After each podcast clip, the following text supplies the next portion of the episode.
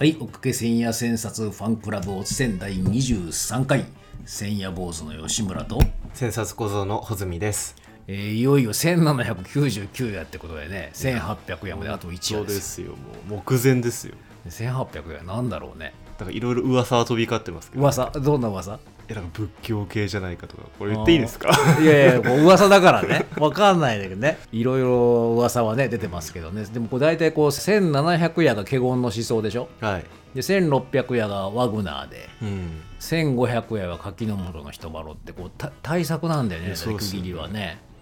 だからこう1800夜も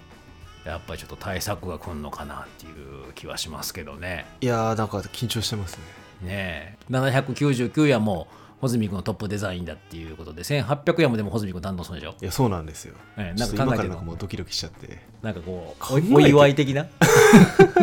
いや、まあ、それはね、寺平編集長が、かっこいいコピーを考えてくれるんじゃないかなとなるほど思ってますけど。で1800夜僕らもなんか考えないとダメですよねおつせんでねいや、そうですよね。うんどういう企画をするか1800夜、松岡聖子登場。いやいやいやいや、それやばいし、僕ら何も話せなくなっちゃうから。ね、はいえーちょっと1800夜はね、ちょっと皆さんもどんな予想でしょうかね。えーちょっと楽しみに僕らもしたいと思います。1800夜予想もお便り待ってます。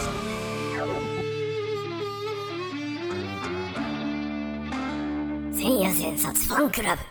はい、では1799夜はですね、えー吉村武彦さんのシリーズ日本古代史に大和王権ということでね、これはあの松岡さんがテレビ出演されている関口博さんの新しい古代史ですか？一番新しい古代史。一番新しい古代史一番新しいんです。一番新しいですね、古代史ということで。に一緒にね、えー松岡さんと関口さんと一緒に出演されてる吉村武彦さんのご著作ということでね、えー最初に冒頭にその番組のことを少し紹介されてますけれどもね。いやいきさつがすごいですよねこの窮地の関口宏さんからお願いされ、うんサンデーモーニングでおなじみの田中優子さんにもねごられ関口さん困ってたわよみたいなねっていうのがあってあの松岡さんも引き受けられたということでねいや僕らはね松岡さんがテレビに出ていただくの楽しみにね、えーちょっと見れるっていう機会ができてね嬉しい限りなんですけどね、はい。毎週土曜日ですよ。ね。BS 皆さんちゃんとチェックされてるでしょうかね、はい。なんかね吉村さんも非常に分かりやすい説明でね僕も見ましたけど、うん。で松岡さんの出番もっとあってもいいのになとか松岡ファンとしては思ったりもするんですけど。松岡聖剛の味方っていうふうに、ええ、そうですね、ええでもいい感じであのもうこれもとても勉強になる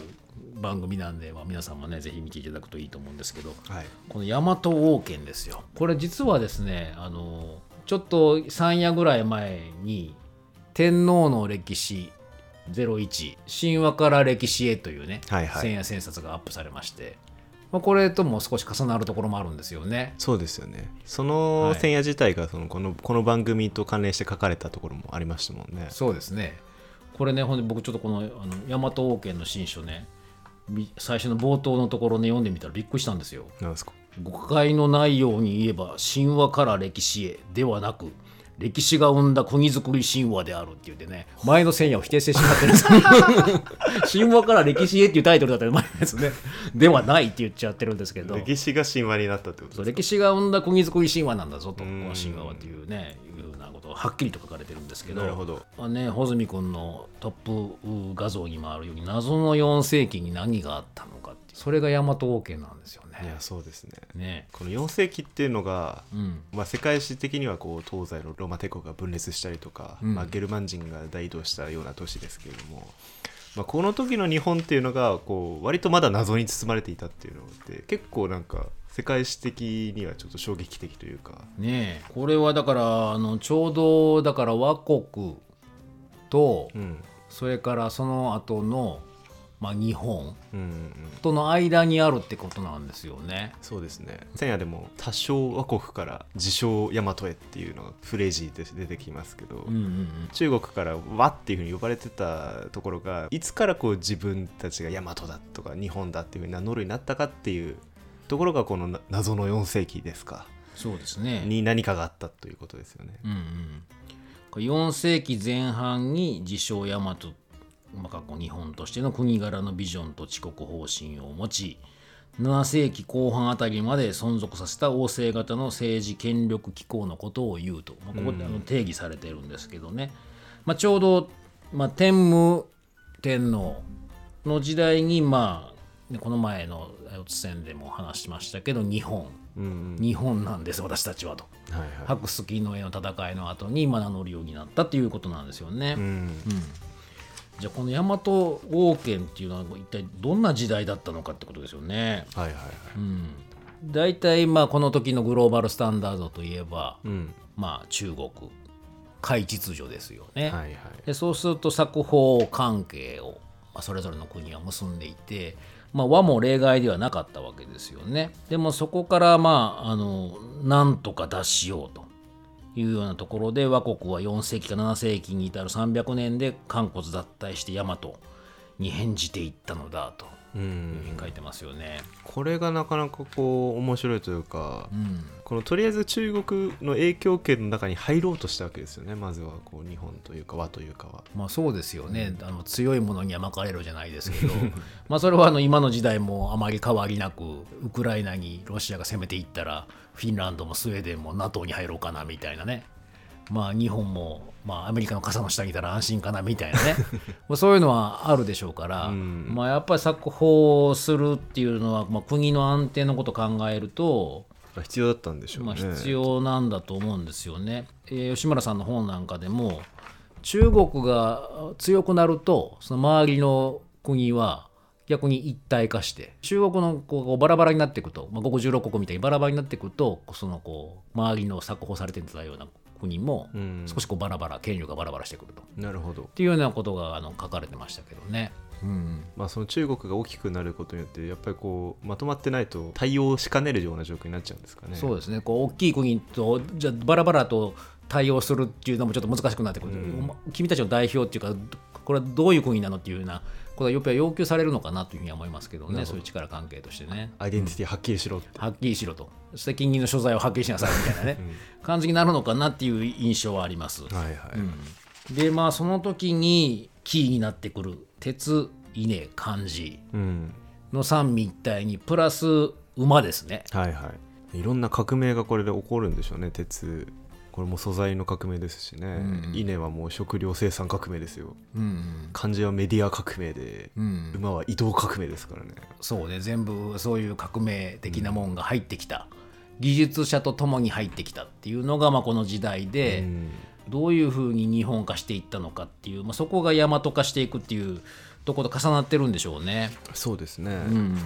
まあ、松岡さん至る所でこう外来コードを内製モードにしていくのが日本という方法だということをおっしゃいますけど、うん。まあ、こういうところでも日本という方法が働いていったっていうのはあるんでしょうね。そうねあのー編集そのものが松岡さんがよく言われる言い方としてこのコードブレイクとうん。モードクリエイトと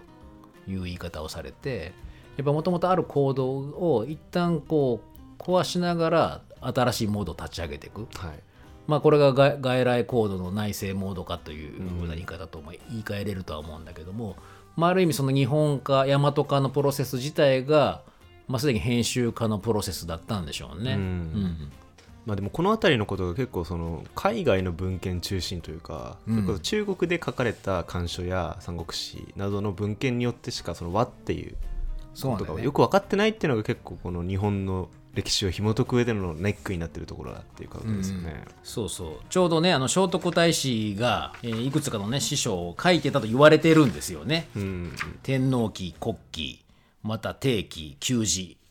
まあこれが聖徳氏時代聖徳太子時代に編述されたというふうに言われてるんだけども、はい。これが消失したりねしたもんだからわからないわけですよね、その時代がね。だからそれがちょうど謎の4世紀に当たってるということで、うん。まあ、これあの挿入された写真でも紹介されててこの本本でも紹介されててねあのテレビでも紹介されてたのがこの皇太王妃ですねはいはい。皇海道王妃、ん。ここがまああのよ読めないところもあるんだけども、まあ、こうは判読できるところで見てると倭国が朝鮮半島に攻めていってるっていう記述が載ってるんだよねこれ。はいはいはい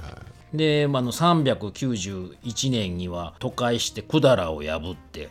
百済と新羅をし親民にしたと。うん404年には高句麗に攻めていってこれはなんか逆に追い返されてるんだけどもそういうこう記述が書かれていて、うんまあ、この頃すでにですねあの韓半島に攻めていったというねなかなかあんまりこれ学校ではあんま教えないよね。そうですよね。この皇皇太王妃と公開同妃がありましたいうことはあの言うんだけども、うん。ここあの日本はずっと攻めてって言って親身にしてたんですってあんま言わないよね。言わないですね。ね。なんか政治的な問題なんですかね。政治的な忖度が入ってるのかなっていう気もしちゃいますけど、まあ、だからその時代が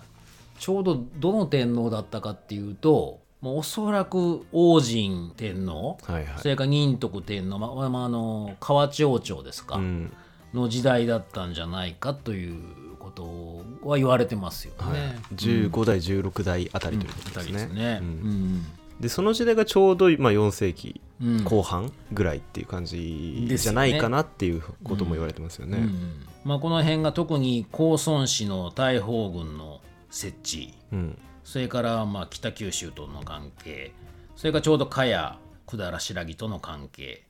そして出雲や吉備の清水と初期大和王権との関係、この辺が重要だったんじゃないかっていうふうに万塚さんも書かれてますね、千夜でね。うん。でもなかなかはっきりしないとはい。いうことですよね。まあ、千夜だとその後にこの倭国の初期段階に都市っていうものが動いていたっていうふうなことを言われているじゃないですか、僕はいこの辺りの話すごく面白いなと思って、うん。韓半島にもこう倭の一部にもその都市がたくさんあってはい。でそれを統括していったのが、まあ、国々に死あり有無を交易し、えー大和をしてこれを完成しむっていうふうにこう三国志義士和人伝に出てくる大和というものが、はい。まあ、こう大和の原型なのじゃないかみたいな感じのことも仮説的に書かれているんですけれども、うんまあ、さらにこの大臣と下戸ですか？はい。なんか身分制度みたいなものもあって、うん。まあ、そういったものが整備されていってこう大和化していったみたいなうん。感じのことが書かれてる、まあ、なんか最初はおそらくこう縄文弥生的な集落があって、うん。それがなんかある一定の死になって、まあ、それをなんかこうオブザーブする存在として大和が出てきたっていうのってなでもなんでそこでセンタリングする必要が出てきたのかなっていうとやっぱりその中国との関係みたいなものがあったりするっていうのが作りたくて作ったわけじゃないのかなとかも思っちゃうんですよね。それはなんかねあの松岡さんも後半にも書いてますよね、なんかやもない、えー事情だったんじゃないかうん。ということも書かれてますけども、まあ、この大和王権大和朝廷っていうのは、まあ、一つ特徴としては一つは巨大古墳ですよね。はいはいはい。この前方後円墳とかのような巨大古墳があって、うん。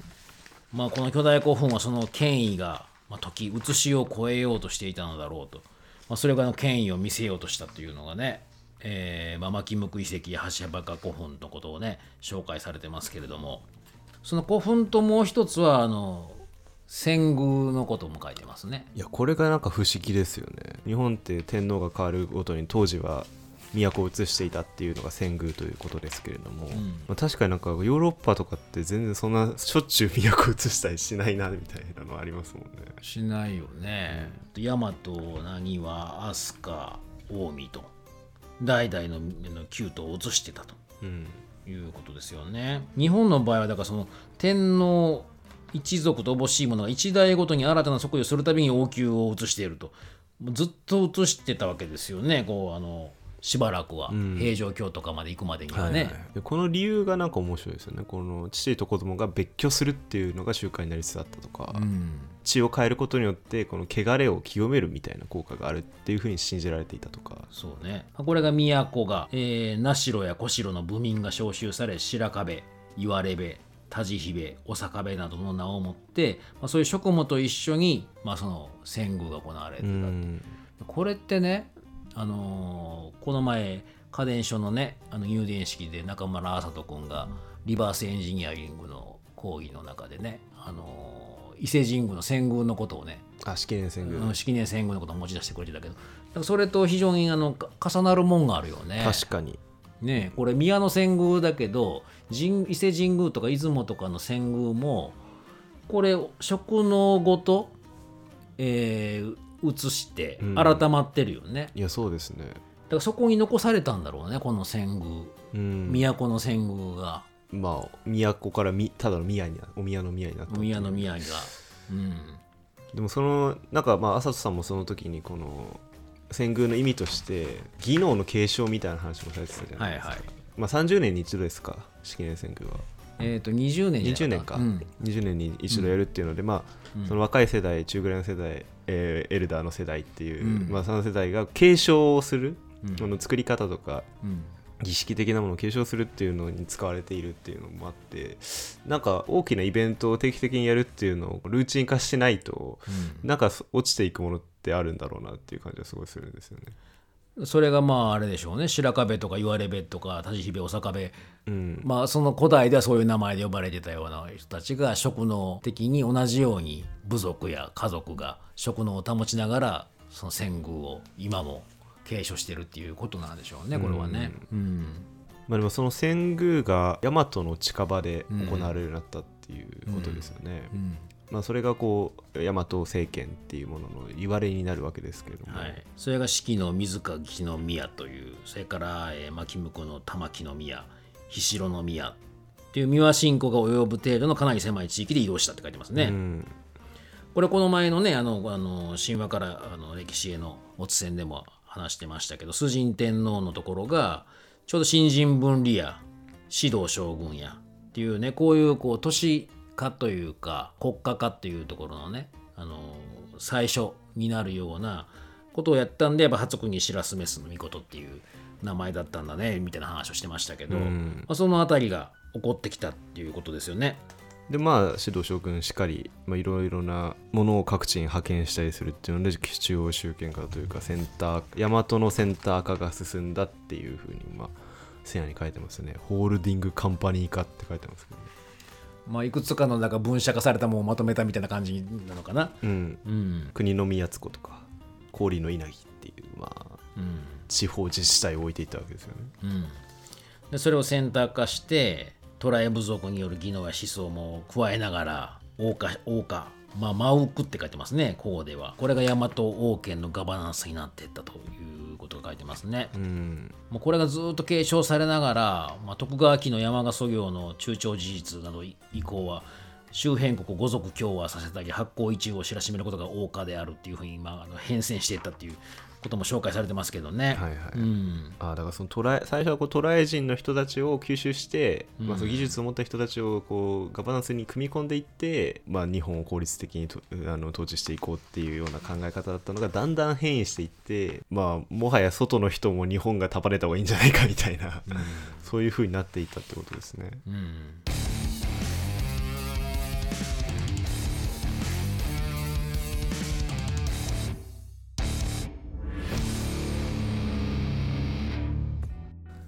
えー今回久々にお便りいただいたので、はい読ませていただきまますす。えーラジオネームみちこさん、はい。えーいつもお皿を洗いながら楽しく聞いていますありがとうございます。穂積さんが入院から引っ越し驚きましたどうぞお大事になさってください大丈夫ですか？はいありがとうございますはい。さて吉村さんに聞いてみたいことを書きますはいはい。最近8歳の長女からえ「ド M ってどういう意味?」と質問されて困りました。え、ド M ですか？動画で知ったそうです、はい。スポーツなどで厳しくき鍛えられるのが好きなタイプっていう意味かな。でも難しいニュアンスがあるからあまり使わない方がいいかもと答えておきました。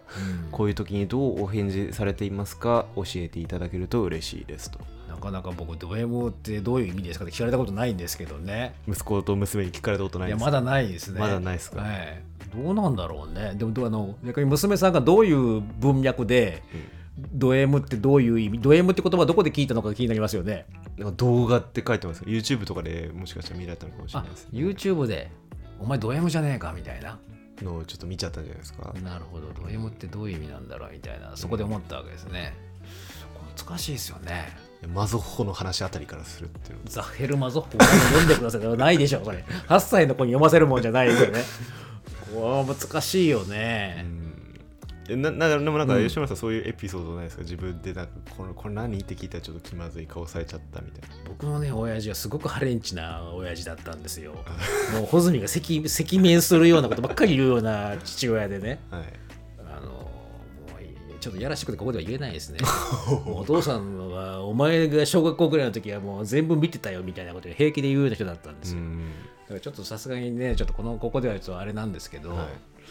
どうなのかでもえ S とか M とかってよく僕らの中とかではあの簡単に口に出したりもはやするような感じのワードになっちゃってますよね。いやそうですよね、うん、よく、えーどっち ?SM みたいなね、うんふうに聞いたりとか、お前 M だなとかで簡単に言いますよね。うんあの編集学校の人とかはね、いや、みんななんかこう、私 M なんでとかって言うんですよね。言いません？でこれは何何どういう文脈で言うかっていうとね、うんなんかこう、もう稽古とかでもっと再解答しろみたいなね、えーもっとこう磨いて遂行が足りませんみたいなこと言われた方がもっと、もっと言ってくださいみたいな、不足を言ってくださいみたいな人がいるんでね。うんうんでそういうなんか稽古でもっとこうあの一生懸命やる方が好きですみたい それはそれをまあ M と言っていいのかっていなう。それをなんかねもうね M って言ってる節があるんですよ。でまあでもあのそういういう意味でも使ってるんでね。そのあれあながちスポーツ選手とかと厳しくされるのが好きっていうのはそんなに間違えてはないかもしれないですね、うん。軽い意味で言うとね、うんなんかドゥルーズでしたっけ？あの佐渡とマゾを結構考察していたじゃないですか。はいはい、これ僕が大学の授業で聞いた聞きかじりの話になっちゃいますけど、うん。なんかこう構造的マゾと佐渡というものがあるという話を聞いたことがあってですね、うん。あのーなんかその痛いのが好きなのはただはマゾじゃないとはい。曰くですよ、はい。なんかそれよりもこう例えばこうデートの待ち合わせとかでじゃあ10時に渋谷のハチ公前ねって言った時に、うん。本物のマゾはそこに絶対に現れないんだと、なるほど。うん。現れないで家にいて、うん。佐渡の彼氏がうん。家にいつ押しかけてきて「お前なんで来なかったんだ」って言いに来るんじゃないかっていうのを待ってるのが本物のマゾなんだと。相当すごいですね。呼び込んでるわけですね。なるほど。でそこの待ってる間のこの気が来るかもしれないっていう緊張感を構造的に楽しむのが構造的マゾです。ってその教授言ってたんですけど。待たされてる方はマゾじゃないんだ。待たされてる方はマゾじゃない、あそうなんだ、うん俺ねあの梅田駅で4時間ぐらい待たされたことあったけどね。それマゾだそれもしかしたら俺が押しかけた方がよかったかもしれないね。あの相手がマゾでね。もうふざけんなみたいなね、なるほど。でもなんかあのマゾッホのあの聖夜なんかだとやっぱこう契約とかディシプリンみたいなね、うん。なんかそういうものがこうあのご主人様と M の関係ではあるみたいなことがねか書かれてますけど。いやーでもなかなか難しいですよね契約的なもんっていうのはね8歳の子にはなかなか言いにくいですよね。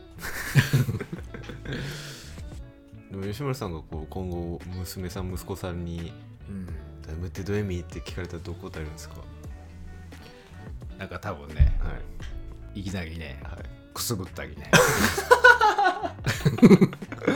それチンをね。電気アンマーとかしたりしてね。そうするともう子供喜ぶんですよそういうのは。はいでなんかもっとえ面白い面白いってなるじゃないですか、もっとやってってなるじゃないですか、はいそれがド M なんだよと。っ おー。ていうふうにね切り返すかもしれませんね。実証するんですね。実証すると、お前がドラムだと。えプラグマティズムですえ 実践することによってド M をね分かってもらうっていう。まあそのうちね本質的なド M については理解するでしょうから。なるほど。ここはちょっと体感として俺もド M なところがあるかもしれないということをあの少し実感してもらって、なるほどええ先に伸ばしてもらうという感じでするんじゃないですかね。はいそれでまあ変なスイッチを押しちゃったらちょっとあれですけどねええほんまにド M になっちゃったら もっとお願いしますみたいになっちゃったらね、ちょっと困っちゃいますけどね。えー、っていうことぐらいで許していただけますでしょうか。はいはい。ということで、またね、えー、じょもうはがき職人に未知さんになってしまってるかもしれませんけどね、家族でね。確かにえーまたお便り、はがき職人以外の皆さんからもお待ちしてますんで、どうぞよろしくお願いいたしおます。待ちしてますはい。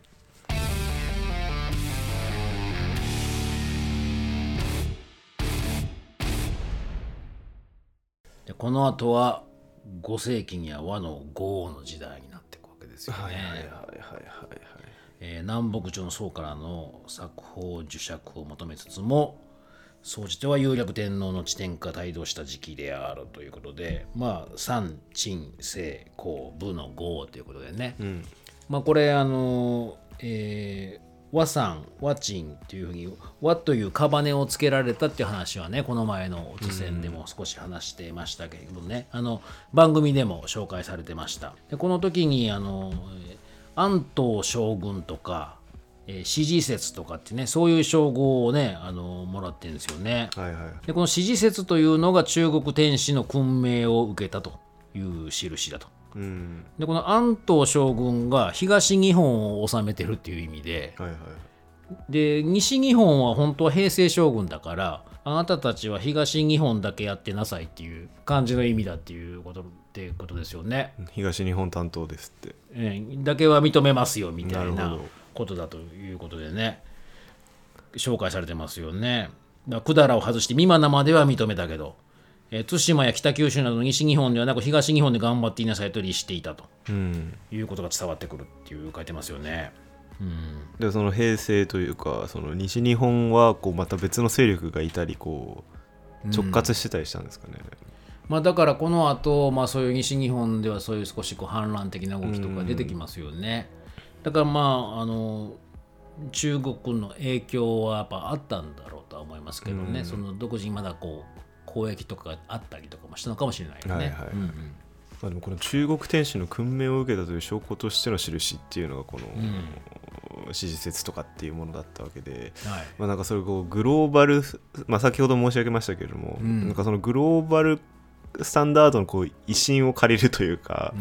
なんかそういうものの維新剤的なもので、まあ、内外の反発をこう抑え込んでいくっていうのは結構なんか面白いというか、まそうね。あ、そういう組織の仕方なんだなっていう感じがしますよね。まあ、それぐらいその中国の当時の権威が非常に大きかったということでもあるだろうね。うん。まあ、管理体制なんかも中国からのヒントをもらおうとしてたということで、まあ、武和王武有略天皇ですね。海部義堂の三子の設置を希望したとかあと人制による職種分担を試みていたみたいなね。この中国の権威を投影させようとしたって書いてますよね。うん。うん。でまああのあれですよね。あのちょうど、まあ、茅まあ、美馬の経営がうまくいかずに、まあ、茅という総称された半島南端の地域で鉄の一大産地なんですよね。これあの鉄の王キムスロという韓国ドラマとかではこの茅とかがあの舞台になっているわけですけど、まあ、ここれを大和交易権に立脚させたかったがこれなかなかうまくいかなかったと。うんでまあこの仁徳系の25代武烈天皇に子供がいなくてうんうんその前の王神系ですよね王神系のまああのご生孫ですかあのっていうふうにテレビ番組で今紹介されてましたけどこの携帯天皇、はいはい王土が、えーなるわけですよね。これなんかこうよ4代までしか天皇の親族じゃないテレビ番組で紹介されてたよね。うん。だからこう分からないんだよね。その後こう携帯天皇の前ってだお父さんとかおじいさんとかだ誰だったのみたいななんか名前が残ってないみたいななるほど。なるほどなるほど、うん。いきなりこの57歳かだったの携帯天皇が呼ばれたんだよね。他にいなかったのかっていう、だから他にいなかったのか何なのかね。えうん、本当にだからあの仁徳系があの全くいなかったのかっていうのも不思議だよね。うん。えーでこれがだからあの越前とね近江とつながりがある 王土が来るっていうことでまあね実はあの全然ちょっと話それますけどあの編集工学研究所がね、はい。あの敦賀の、えー図書館っていうのあそうが出てねですね。あの敦賀嵐とのから名前も取られてるあの福井県の敦賀市にん。図書スペースの何でしたっけ？知恵並木です知恵並木ねがあのオープンするっていうことでね。でまたあの松岡さんはあの大宮アルスを実際されてるっていうことでね。もうこの日本海ルートがつながって 携帯ルートがでなんかねコラボレートするんじゃないかみたいな感じもありますけれども。確かに。水系ですね、ねえ水系の。この水系の天皇がこう日本海琵琶湖宇治川淀川大阪湾瀬戸内海をつなぐ水が水系の天皇ということでやってくるわけですよね。越前王朝の出現というふうに言われてますけれどもでまあその時結構百済が韓半島だと台頭してきた時代ですね。そうね。水間四県の割譲を求められたと。いうことで。で、まあ、この時にですねあのまあ筑紫祝いの乱ですよね。うん。があって白木と組んで、えーこの百済と僕のアライアンスを組んで乱を起こしたと。いうふうに書いてますね。これ1年に及んだと。でこれが結局、まあ、ミマナを放出することになりうんでさらにですね、えーこの百済が倭国に接近してきてこの後に百済の生命王家五行博士を送って金明天皇の時には、まあ、仏教が来ると。いやそうですね、まあ千夜でも書いてますけど、倭国は大和王権を確立する直前仏教の洗礼を受けることになったのだと。このミマナの放出と百済からの儒教と仏教のプレゼンテーションは誠にドラスティックな交換だったっていうこれでかいですよね本当にこれはでかいですよね。まあ、これがもうあの入ってきたこのまさに外来コードをまあどう内政モードにしていくかっていうことがまあこれから起こっていくわけですもんね。うんで、まあ、このトライ系のだと言われている、まあ、蘇我氏ですよね。その蘇我稲目とその子の蘇我馬子がもういち早く反応してうん仏教でいこうじゃないかと、はいはいね、いうことでこの前の、ね、お戦では穂積君の先祖は物部氏だとはいはい。う紹介をされてましたけど実は僕の祖先は蘇我氏なんですよ。いなんと。はい、あの実は母方がの蘇我なんですね。はあ。ええ。まあ、この字じゃないんですけど、まあ、おそらくそのねルーツはあるだろうなと。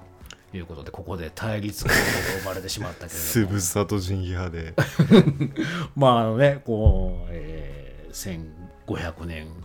を経て僕たちは仲良くしようかなとは思ってますけどね。そうですね それでまあこの、まあ、物のべはまああのね森やおこしはまあこう足立の神による求め出してこの数物派と真偽派が争ったとうんいうことですね。まあ、ここからは中学生でもよく知られている馬宿の王子、まあ、聖徳太子ですよね。が、まあ、水庫女帝を迎えて17条憲法はいはいということで、まあ、ここらの聖徳太子の時代にも、まあ、ここの水庫天皇のところぐらいまでが古代だというふうな見方もされてるみたいですよね。うん。水庫っていうのが古を押すという名称だから、はい。まあなんかこの古の終わりとしてまあ意識したんじゃないかっていうなこのカンフー死号がね。水庫っていうのはこれが古代の終わりなんだっていうことを意識したんじゃないかなんていうことがあの紹介されてますねこの本の中でもね。うん。水庫天皇ってこう後から作られた名前なんですか？だからあのカンフーの送り名だから亡くなってからその名前になってるよね。なるほどなるほど、まあでもこの聖徳太子の時に、まあ、あのやっぱ最初にに日本というか、ねまあ、この時代はまだ日本という名前ではなかったでしょうけども、ん。まあ、大和だったのかな。この17条憲法であったりとか、まあ、それから仏教を入れてその三教義書ですよね。法華経、小満経という今経。に今こう聖徳太子が注釈をつけていくわけだけど、まあ、そういうのでこう新たな国づくりっていうかそのベースになるもんっていうのを考えようとしてたっていうのがねあの伺えますよね。いやそうですね、まあ、ちょうどここ隋唐帝国の出現とも重なるところだなっていうふうにはい。書かれてますけど、うん。思想的なシステムというか、ん。まあ、政治的なシステムというか、ん。なんかそういうものをちゃんと組み立てないと、なんか飲み込まれちゃうようなこともあったのかもしれませんよね。まあやっぱりそのは半島から自立していった時にどういうふうにあの、えー、大和日本っていうのを作っていこうかっていうようなこととかはやっぱり迫られたし考えていったんでしょうね。うん。まあ、この後そうですねあのちょうどこの千夜でも紹介されてますけど実際に東アジアにおける巨大な隋唐帝国の出現その高栗攻め百済の皇太その百済による若子への援助依頼依頼に応じた生命天皇時代の海洋進出の失敗、まあ、これが白月の絵ですよね、という一連の多動的孤立化が導いたんだというふうには書いてますよね。うんまあ、だから多動的孤立だから、まあ、やもなく孤立していったというか、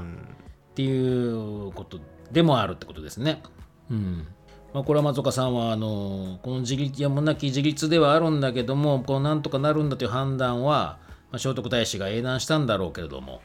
まあ、遣隋使の小野の妹子や遣隋使と遣唐使を体験した南内清安らが、まあ、中国の実情を観察していることが大きかったんじゃないかというふうに言ってますよね。まあこれ最後千夜まとめ的に書かれてますけど、まあやっぱりこう肝となるのはこう日本が多様であったというか、まあ、はいはい。単一民族でないというのはもう松岡さん散々言われてますけど。多様で一途な日本っていうね、松岡さんがよく言われる言い方ですよね。というところですよね。でもこれって結構このイメージしにくいところもまだまだあって、うんまあ、例えば我が東日本だけを抑えていて西日本は別の勢力が抑えていたというかそこは和の管轄ではなかったみたいな話もありましたけれども、うんはい。まあそういったですねこう多様な国郷里としての国みたいなものがたくさんあった上でこうそれがだんだん統合していって、まあ、なんとかこうグローバルスタンダードに対抗し得る国のようなものになっていったっていうものってうん。こう、まあ、文献もないですし絵になって残ってるわけでもないですし、うん。こうなかなかこうイメージしにくいところではあるんですけどなんかそれをこう今もってしっかりとこう把握しておく必要があるかなっていう感じはしましたね今回の戦そうね。そこのでもあのこう断片的に見えるものがこう日本のアーキタイプで、まあ、プロトタイプになるようなもんとして残存してんだよね。うんまあ、あの稲もあの鉄馬漢字っていうようなもんとかも、まあ、後々までこう継続していくわけだし、まあ、それからあの韓半島との、まあ、関係ですよね。それもまあこうずっと、まあ、この後も続いていく。でさらにこの仏教という外来宗教の日本化っていうこうこう日本化していくっていう大和化していくっていうのも、まあ、この後もいろいろずっと、まあ、古代中世近世とこう続いていくわけですよね。っていう意味ではこのこの日本の原型まあもしくはその外来行動を内政モードにするというような、まあ、編集のあり方みたいなもんがまあこの時になんかできたのかなっていう感じはしますね。うん。そうですね、まあ結構日本史の授業とかを中高大と受けていくとなんかどうしてもこう一直線上に全ての日本史がつながっているかのような印象を受けてしまうんですけども、それは一つの見方でしかなくて、まあ、もっと多様な地域性であるとか、あのまあ、物語的なものが組み合わさってできていったっていうところを改めて認識したいなというふうに思いましたね。まあ、この後ねこの松岡さんとの番組ではねこの吉村さんとまたさらにはおそらく次ぐらいか聖徳太子の時代以降とかに多分なっていくでしょうからね、まあ、それでこうこの後の大和王権どうなっていくかということも僕らも楽しみにね、えー見ていきたいかなというふうに思います。はい、はい、ということで、えーこの大和王権、えーその先も楽しみに皆さんとね一緒にこの後も追っかけていきたいと思います。今日はありがとうございました。ありがとうございました。